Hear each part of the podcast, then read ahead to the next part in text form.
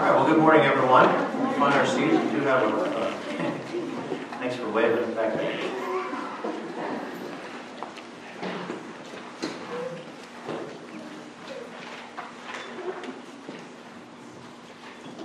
The morning service says hello. Good morning. They miss you. You missed them? Yes, amen.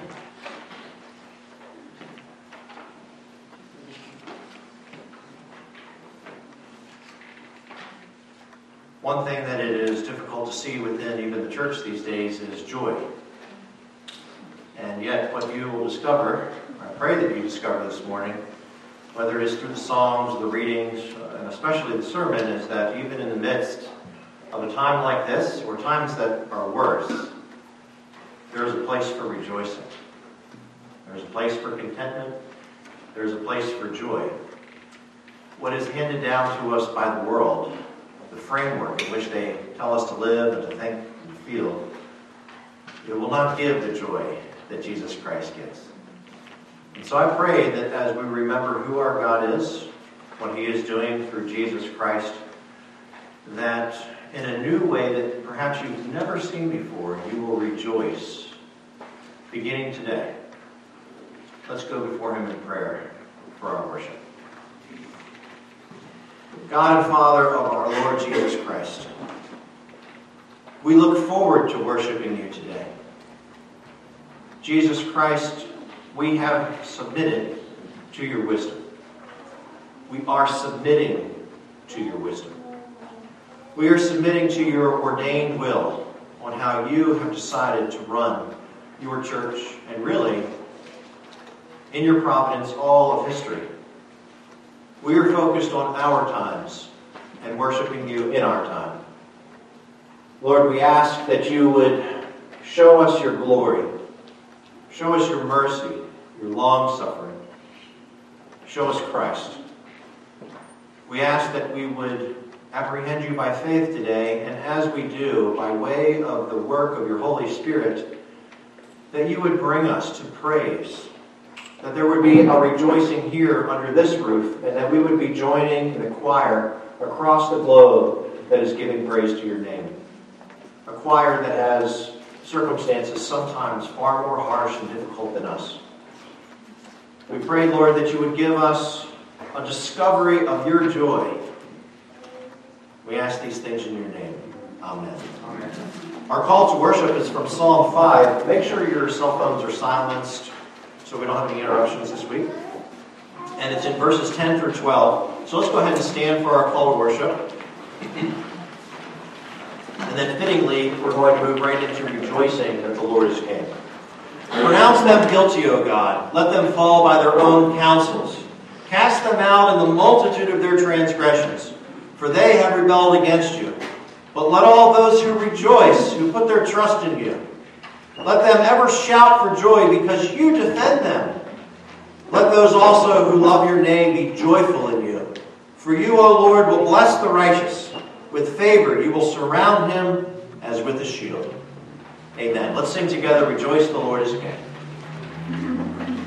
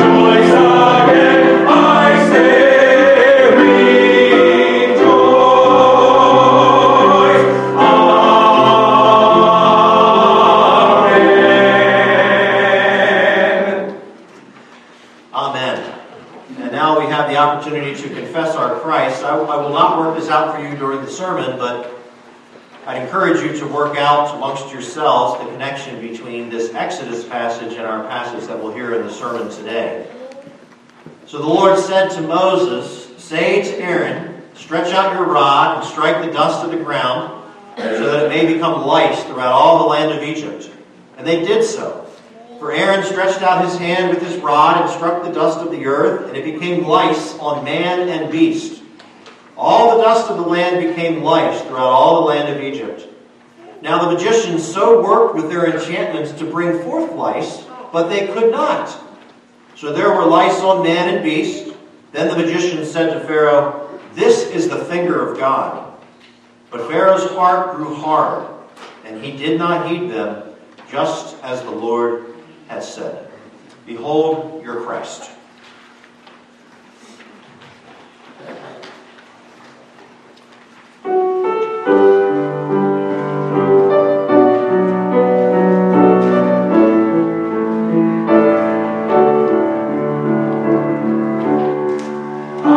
once was lost.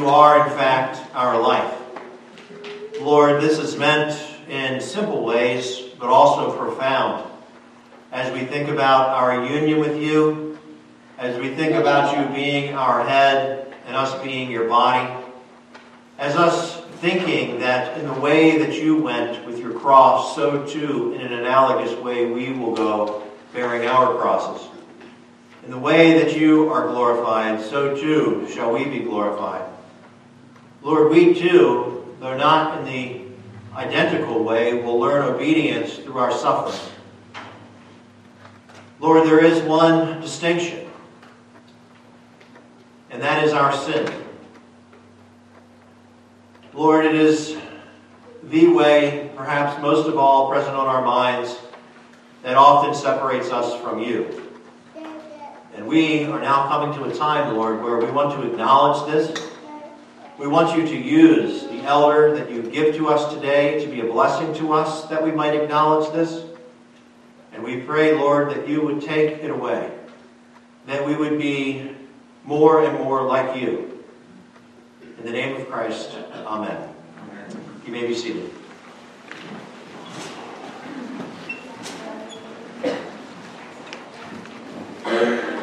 Good morning, brothers and sisters. So glad to be gathered to worship together. We are uh, certainly missing those who are uh, having to worship with us by distance, but we are overjoyed to be here. I think um, you may have noticed that I have a different name this week than last week. That's simply because our brother Jeremiah was called away for business, very short notice, so I'm filling in for him. I hope you don't mind. I am, uh, I'm getting sick of hearing certain things nowadays. There's a couple words I hope I never have to hear again for the rest of my life. One of those words is baseless. If I don't ever hear somebody say something's baseless ever again in my life, I think I'll be okay. The other word is unprecedented. I'll be all right if nobody tells me that something's unprecedented ever again. Well, I'm a, I'm a firm believer in that old cliche, that statement that none of us can remember who said, but it's been around forever. That those who ignore history are doomed to repeat it. I like a slight variation of that, that those who ignore history are doomed to repeat its mistakes. Because we know from the Lord's word that there is nothing new under the sun. We are not in strangest times that have ever been. We are simply in strange times, and they've been strange throughout the history of the human race. God's people have dealt with strange times. And I want to remind you this morning of a time that was certainly strange for God's people. It was a time when the Lord used the armies of Nebuchadnezzar and Babylon to punish his people, to judge them. They had been taken away into captivity. They lived in a strange land among strange people with strange rulers and strange rules. And I'm sure at some of the time while the Israelites were there in that captivity, they probably were forced to wear strange garments. They probably had strange rules, maybe even strange commands from the rulers that they had to follow, that they may have not necessarily agreed with. And there was something else that happened to them. The ruler, Nebuchadnezzar, made more than just a strange rule, he made an ungodly rule. And he made a statue of himself, an image made out of gold, and he commanded that every person, when they heard the sound of the music, do you remember what they were to do? They were to bow and they were to worship that statue. He made that command of every person in his kingdom. And if you recall, in Daniel chapter 3, there were three children of God given to us by name who did not follow the order. They did not follow the statue worship command. And I want to just read a short section of, of Daniel chapter 3 for us this morning. Nebuchadnezzar was so concerned that people would obey him and worship the statue as he decreed that he said the penalty for disobedience is death. Death in a fiery furnace. And when it was brought to his attention that Shadrach, Meshach, and Abednego would not bow and worship the statue, this is what happens, starting in verse 13. Then Nebuchadnezzar, in rage and fury, gave the command to bring Shadrach, Meshach, and Abednego. So they brought these men before the king. Nebuchadnezzar spoke, saying to them, Is it true, Shadrach, Meshach, and Abednego, that you do not serve my gods or worship the gold image which I have set up? Now, If you are ready at the time you hear the sound of the horn, flute, harp, lyre, and psaltery, in symphony with all kinds of music, and you fall down and worship the image which I have made, then good. But if you do not worship, you shall be cast immediately into the midst of a burning fiery furnace. And who is the God who will deliver you from my hands? Shadrach, Meshach, and Abednego answered and said to the king, O Nebuchadnezzar, we have no need to answer you in this matter. If that is the case, our God, whom we serve, is able to deliver us from the burning fiery furnace, and he will deliver us from your hand, O king. But if not, let it be known to you, O king, that we do not serve your gods, nor will we worship the gold image which you have set up. I think you remember what happened in the rest of that story. And their faithfulness and their evidence that they served God was made clear to everybody that was there and that witnessed, and God was glorified. Shadrach, Meshach, and Abednego were not afraid of Nebuchadnezzar. They were not afraid of the entire crowd of people in Babylon who were obeying while they were not. They were not afraid of the fiery furnace that was so hot that it killed the people who were tasked with making the furnace hotter. They were not afraid. You know who they were afraid of? They were afraid of the one true living God, the God whom they worshiped and served. And they worshiped and loved and served God so much that even if He chose not to spare them, they would not give in. They would not cower. They would be strong to the end by God's grace and mercy. Brothers and sisters, we need to examine ourselves, examine our anxieties, examine our fears. Are we afraid of man? Are we afraid of rulers? Are we afraid of arbitrary rules? Or are we afraid of? Now, while we are going to submit to the authorities that are put over us by God Himself, and we are going to deal with the different uh, directives and decrees that they give, and we are going to do our best to obey, as soon as something comes that is contrary to our worship of God, we are not to obey, and we are not to be afraid. Because God, the God we serve and worship, He can spare us. And even if He chooses not to, we worship Him. We will not worship another God. We will not serve another God. We must not be afraid. And yet we know we are. Every one of us, at times. And so, what I want us to do is to go to our time of confession of sin, and we will pray, and we will confess that we have often had more fear of viruses, or fear of political opponents, or fear of atheism, or fear of fill in the blank. We've had more fear of that than we have of our own God, who has proven time and time again that it is His way and His will that matters. I will start by praying for us corporately, and then there will be a time of silence in which you can pray to God in the silence of your own hearts. And then together we will respond the song. Let's pray. Most holy and awesome God, there is so much that we cannot fully grasp or understand. So much happens to us that is outside of our control. It is understandable when we are afraid. But Father, we recognize that it is sin when we are more afraid of the world than we are of you. And when we are more afraid of your opponents than we are of you. We know that they are not as powerful as you. They do not have the power to decree and to speak things into existence. And so, Father, help us. Help us to be like Shadrach, Meshach, and Abednego. Help our faith to be so strong that we would never imagine leaving you or serving another God for fear of you, not fear of you. Father, bless us that we will see how in this great trial. The trials that come throughout our own lives. Help us to see how you are in control and how we can flee to you, no matter what it is that we need. Lord, we ask that you, by your Spirit, would give us eyes to see, convict us of our sin, that we may confess it to you now and begin that long but joyful journey of repentance. Pray, Father, that you would now hear the prayers of your people.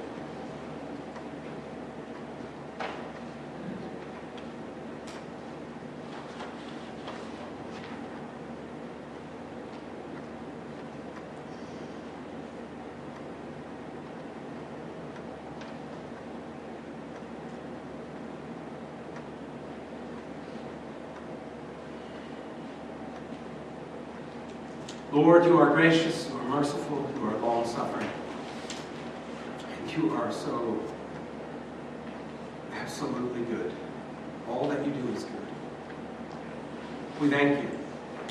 We thank you that you are good, and we thank you for our afflictions, for they turn us to you and remind us that you are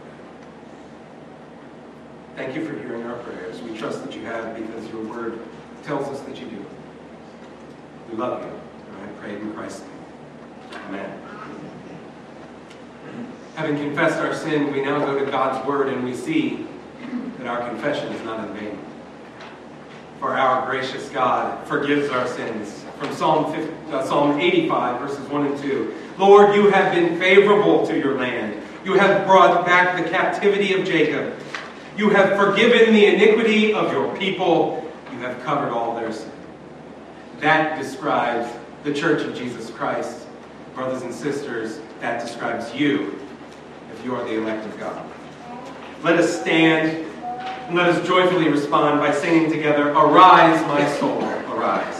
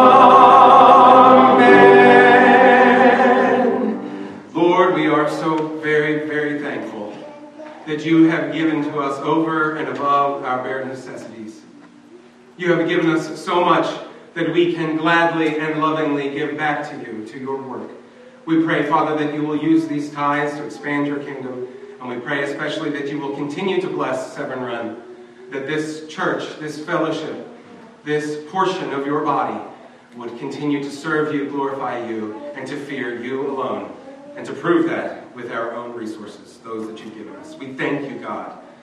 We thank you. In Christ's name. Amen.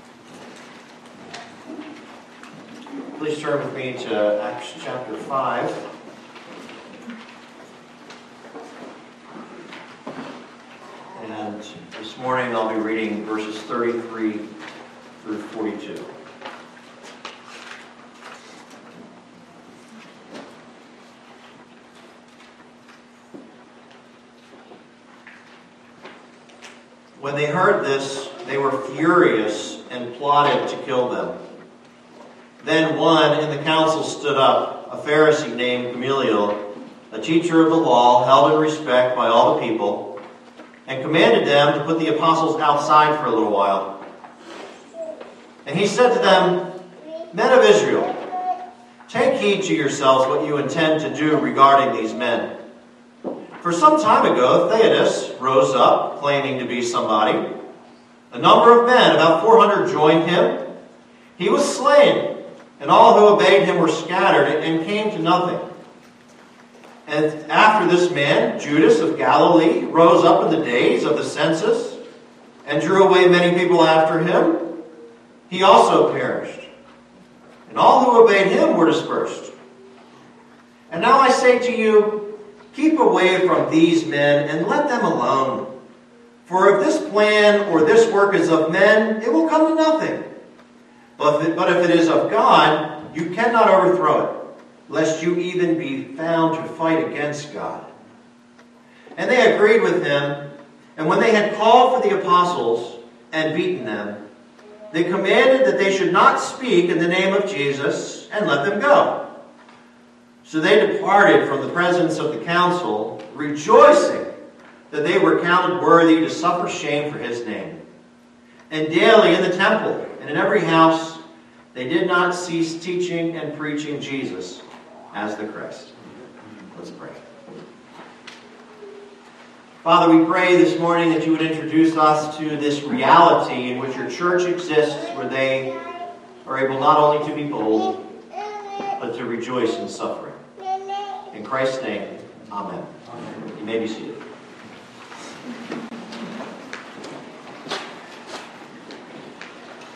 Over the last few weeks, we've been wrestling through a tension. It is a tension that we see within the passages we've studied together. It is a tension in our very lives. The tension is that, in some sense, we are promised victory over God's enemies. And yet, the victory looks and feels different than victory portrayed to us from our culture. Our victory in heaven in the midst. I think it's uh, somebody in the sound room. Not. Are we good? Okay. Our victories are victories that happen in the midst and through our suffering for the kingdom. In some sense, Genesis 3:15 is still true of the church in that not only will there be a crushing, but there is a bruising. And that ends up being surprising, especially to modern disciples of Jesus Christ. The adversaries of God will bruise us, but Christ, even through his church, will crush his head. In many ways, Now, last week, what we were asking okay, well, if that's what victory looks like, that there is this kind of battle, then how are we to remain bold while we're doing that? How do we engage in such a war? And the one answer that we saw last week, which is among many answers, is that God has exalted Jesus of Nazareth to his right hand. By faith, we exist under Jesus as our head, and we receive hope from our ascended Lord from his ascended presence. Now, we used the illustration of the Lion King, and several people have called last week's sermon the Lion King sermon, which is not what I intended at all, but that kind of thing happens. I would say hope in the ascended presence of Christ is what we're supposed to get. So let's move there. Yes. This week, I want to ask pretty much the same question, but I want to ask it in light of a, a, a further reality that we see within the passage. Notice that in the passage, certainly there is boldness. There's an answer to the prayers that we saw in chapter 4. But did you notice they went one step further? And they actually rejoiced after being beaten. Now that takes it to a whole other level. I've seen people motivated by anger. But how could you, in the midst of this, be motivated by joy? It seems like there's something different here amongst these people that we need to discover. Now, the answer is going to come from looking closely at the example not only of our passage, but how suffering took place in other passages and how they were able to have joy in the midst of it. And it will be nothing less this morning than a view of reality that you are not typically conscious of as a modern disciple. So I'd ask that you really lend your ear to the preaching this morning to discover this reality where you can rejoice in the midst of suffering. Let's start with just the brief narrative that's given to us in chapter 5. And there's this new character that shows up. His name is Gamaliel. I think that you've already heard his name before in Bible stories. But notice how he de escalates the situation and the reasoning that he uses. He reasons that if God is for the followers of Christ, then they're fighting against God if they continue, so they should just cease. If, however, God is not with them, and that's what he's anticipating, then just like the other two people that they, he gave as examples, they're going to fade into the background, and this will come to nothing. The council hears Gamaliel and decides to go with him in his plan and his reasoning, but to display a kind of power and a kind of warning, they end up beating the disciples. Perhaps this is 39 lashes. And it is here in this moment that we see that there must be a deeper reality present within the life of the disciples that takes them beyond boldness and into the rejoicing. There they are bruised in the way that we've been talking about, in that scriptural theme. But here they are responding not only in boldness, but having joy. And it says this in 541 So they departed from the presence of the council, rejoicing that they were counted worthy to suffer shame for his name. And then in this joy, daily in the temple and in every house, they did not cease teaching and preaching Jesus as the Christ. Whatever they have, I want it. And I know that you do too. The council beat them to deter them and to shame them but notice that the opposite happens. The disciples received their shame as an honor. What allows a person to do that? They were not discouraged, but they rejoiced. They were not unworthy, but considered themselves to be honored, to be counted worthy of suffering shame for the name of Christ. In that honor and privilege and joy, they boldly kept preaching and teaching. You can see what I'm after in the sermon this morning. What's the underlying reality where they're able to ascend to that place? Where they're able to rejoice even in that kind of affliction? Well, it's going to be difficult for us as modern disciples because we are pretty detached. Generally speaking, this is overgeneralization, but generally speaking, we're detached from the way that they viewed the reality of the world, and therefore we are detached from their experience on how they could rejoice in the midst of this. I've seen you rejoice as a modern disciple. I've even seen you rejoice in suffering, but if suffering goes on for too long, I tend to see rejoicing no longer part of the picture. It becomes difficult to pick up your countenance, and you kind of fake it till you make it. I mean, is that the reality? Is that how we should go ahead and explain this reality within the passage with the disciples? They're faking it until they make it? Or is it like how you get through a really tough gym routine? No pain, no gain. Is that the reality? It's neither one of those realities that we tend to think in in order to be able to make sense of this situation. It's a different and new reality that we need to be introduced to. Now, as modern disciples, and this may not apply to you, I'm just speaking about kind of the, the spirit of our age, the attitudes and thoughts that I see present within the church, not necessarily you.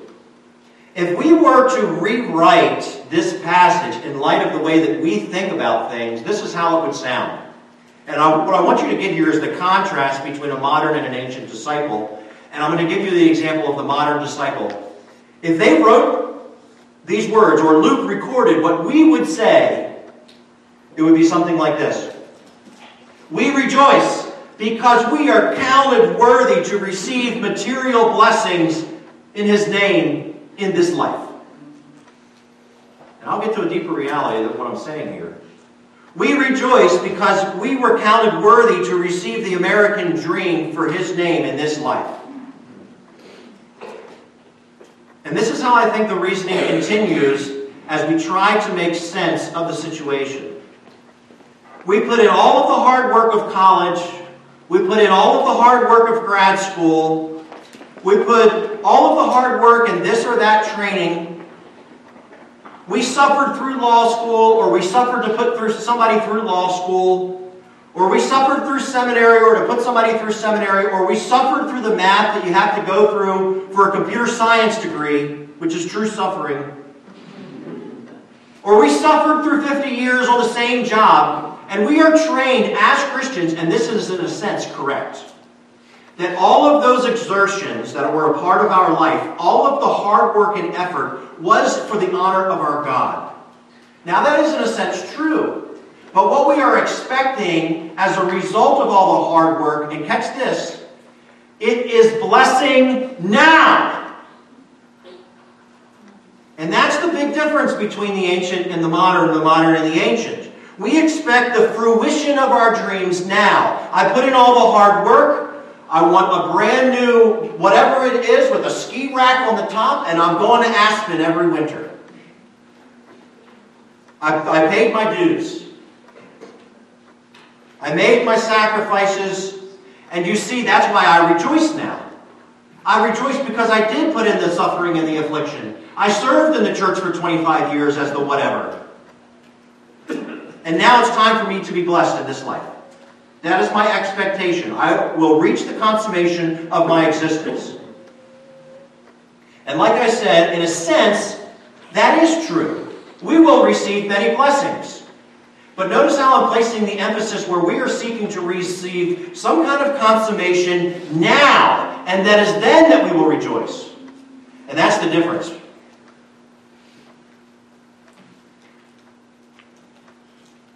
The disciples did not have the same mentality. But they did have many similarities with us. And I want to ask you a couple questions here. Did they not work hard like you work hard? Did they not work hard for the Lord as you work hard? Did they not graduate from various colleges, if you will? Even the College of Christ was difficult to graduate from. Embarrassing for Peter in the denial three times. Let me ask you, don't they, the folks on this passage, will they not travel and be away from their families? perhaps 90% of the time. They're going to make sacrifices.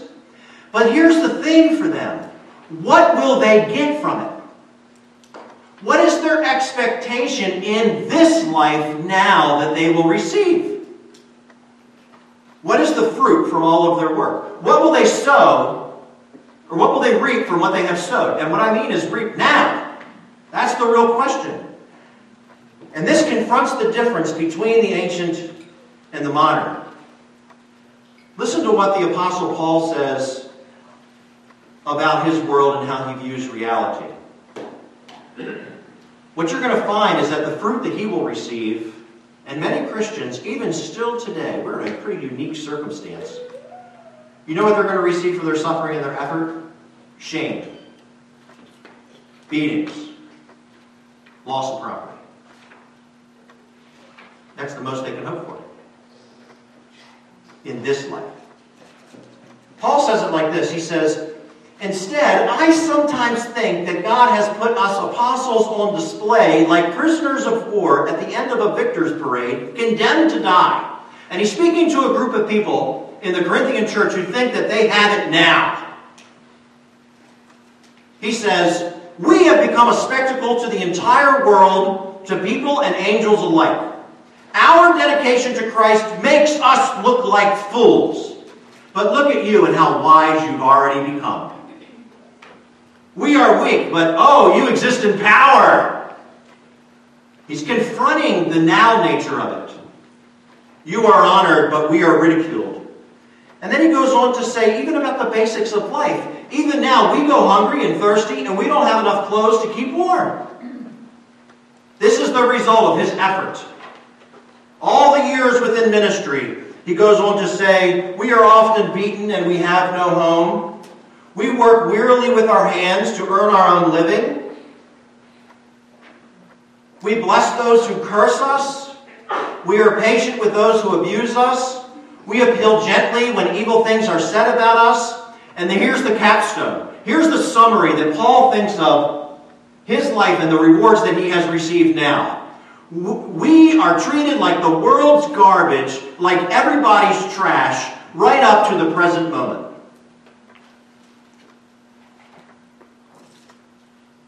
That would be unbearable for the modern disciple because they expect something different because they're viewing reality differently. That's the whole point of this is to see the difference in the reality where the disciples could rejoice in suffering for Christ's name.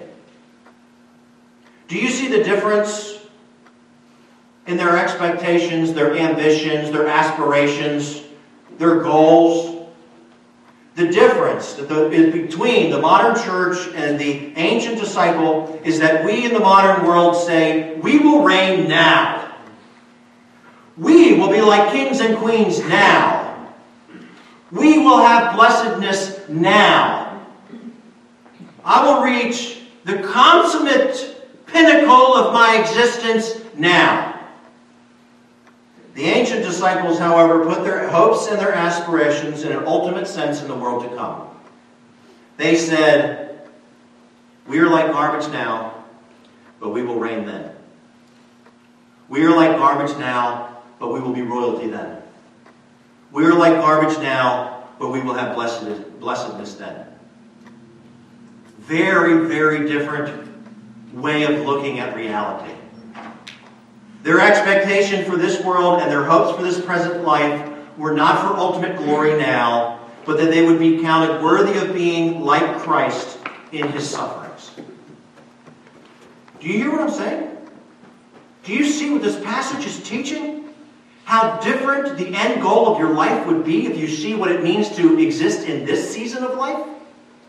As a kind of era if the ultimate goal of life is that you could suffer for Christ? You could be ashamed for Christ's sake. Beneath our passage, in other words, is something that everybody here needs. It's something that everyone's been scratching for.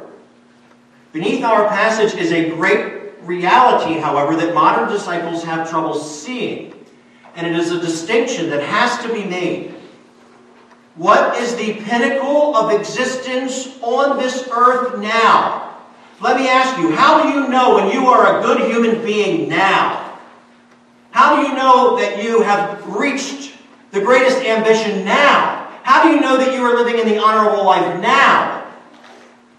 Modern disciples will answer, answer this by repeating things that will only be given in the world to come, not realizing what this season is and what it means to be a true human being now. We think that the good life now is glory now, and earthly blessings now, and health now, and popularity now. And all of those, in their ultimate sense, are future realities, and you must wait for it. The most pressing question we can ask at this point is well, what is the picture of the good life now? Apparently, I've got a picture of the good life later. What does it look like now?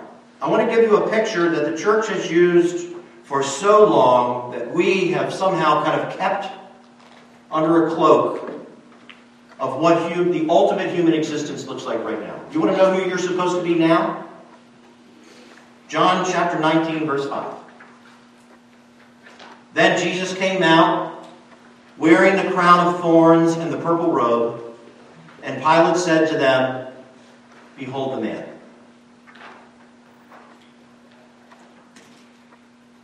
Now, the problem that we have when we read something like this, which is why it's been placed under a cloak, is because we read the scriptures as if the only thing important about it is that it's making some historical statement.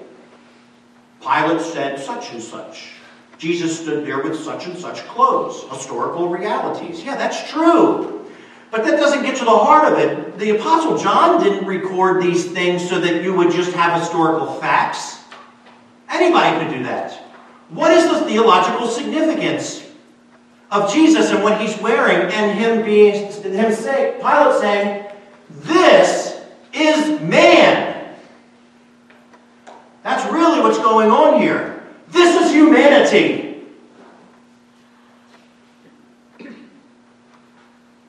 The issue is what significance does the Apostle John intend by this snapshot?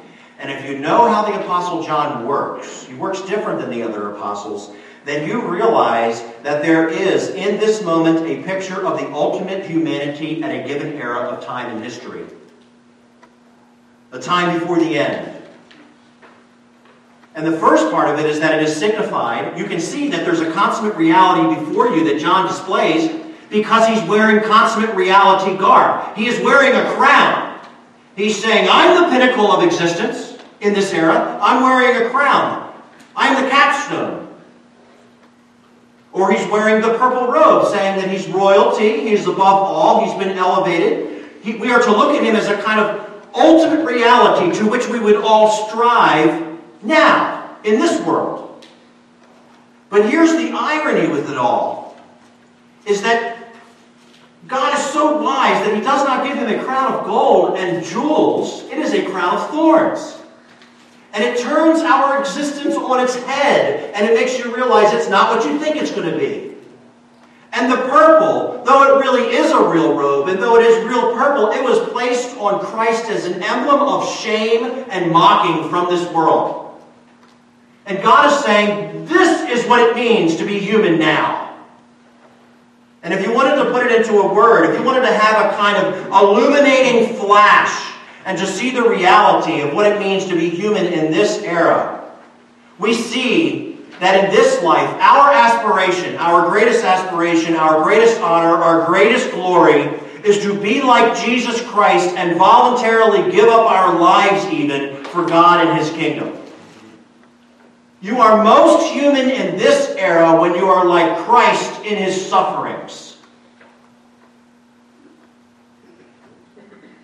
And that is the reality underneath the disciples saying, or Luke recording it, we rejoice in our shame.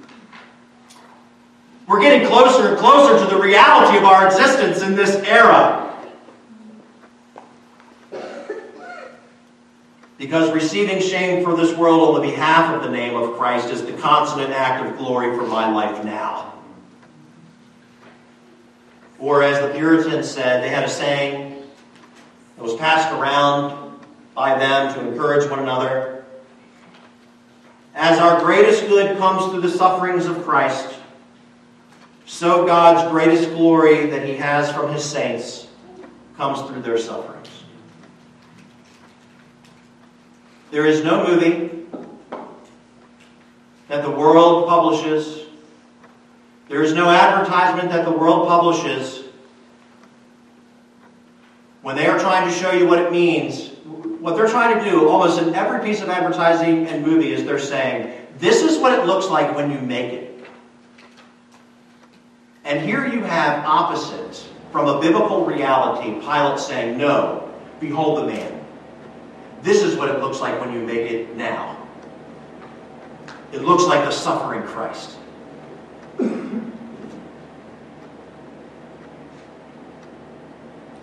That is underneath what the disciples are doing.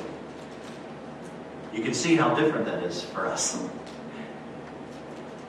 Topsy turvy and upside down.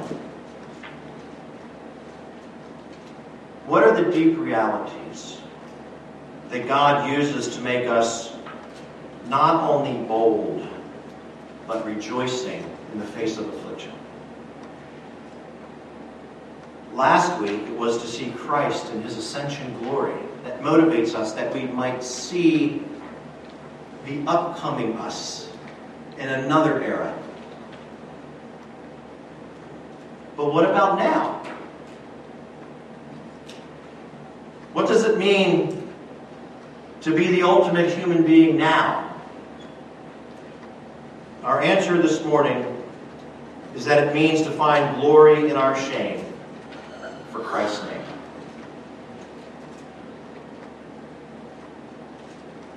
May we be emboldened once again, as Christ intended, from John chapter 12, where he says this to his disciples, whether ancient or modern.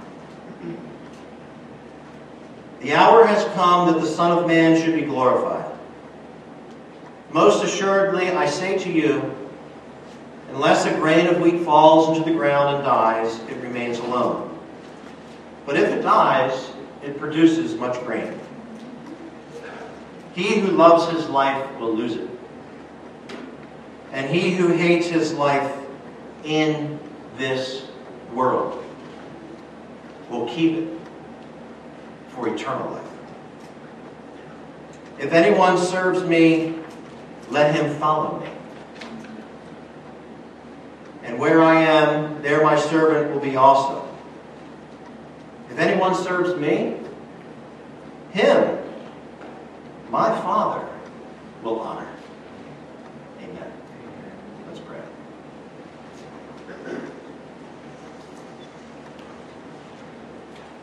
O Father, Son, and Holy Spirit, we bless you and we give you thanks. O Lord Jesus Christ, most mighty King of kings, we thank you for your persecution. We bless you for the hardships that were forced upon you, even in the days of your childhood. When you fled from the face of the most wicked King Herod and were driven forth as a stranger and an outcast from your own land, and had to enter in secret that land of Egypt, from which in the days of old you had with a mighty hand led forth the children of Israel. Grant to us now, we ask you, O our beloved Jesus, let us tread, at least in some small degree, let us walk in your steps with the same kind of patience.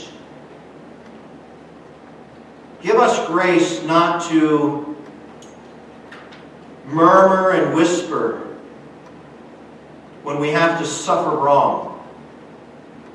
Give us grace not to complain,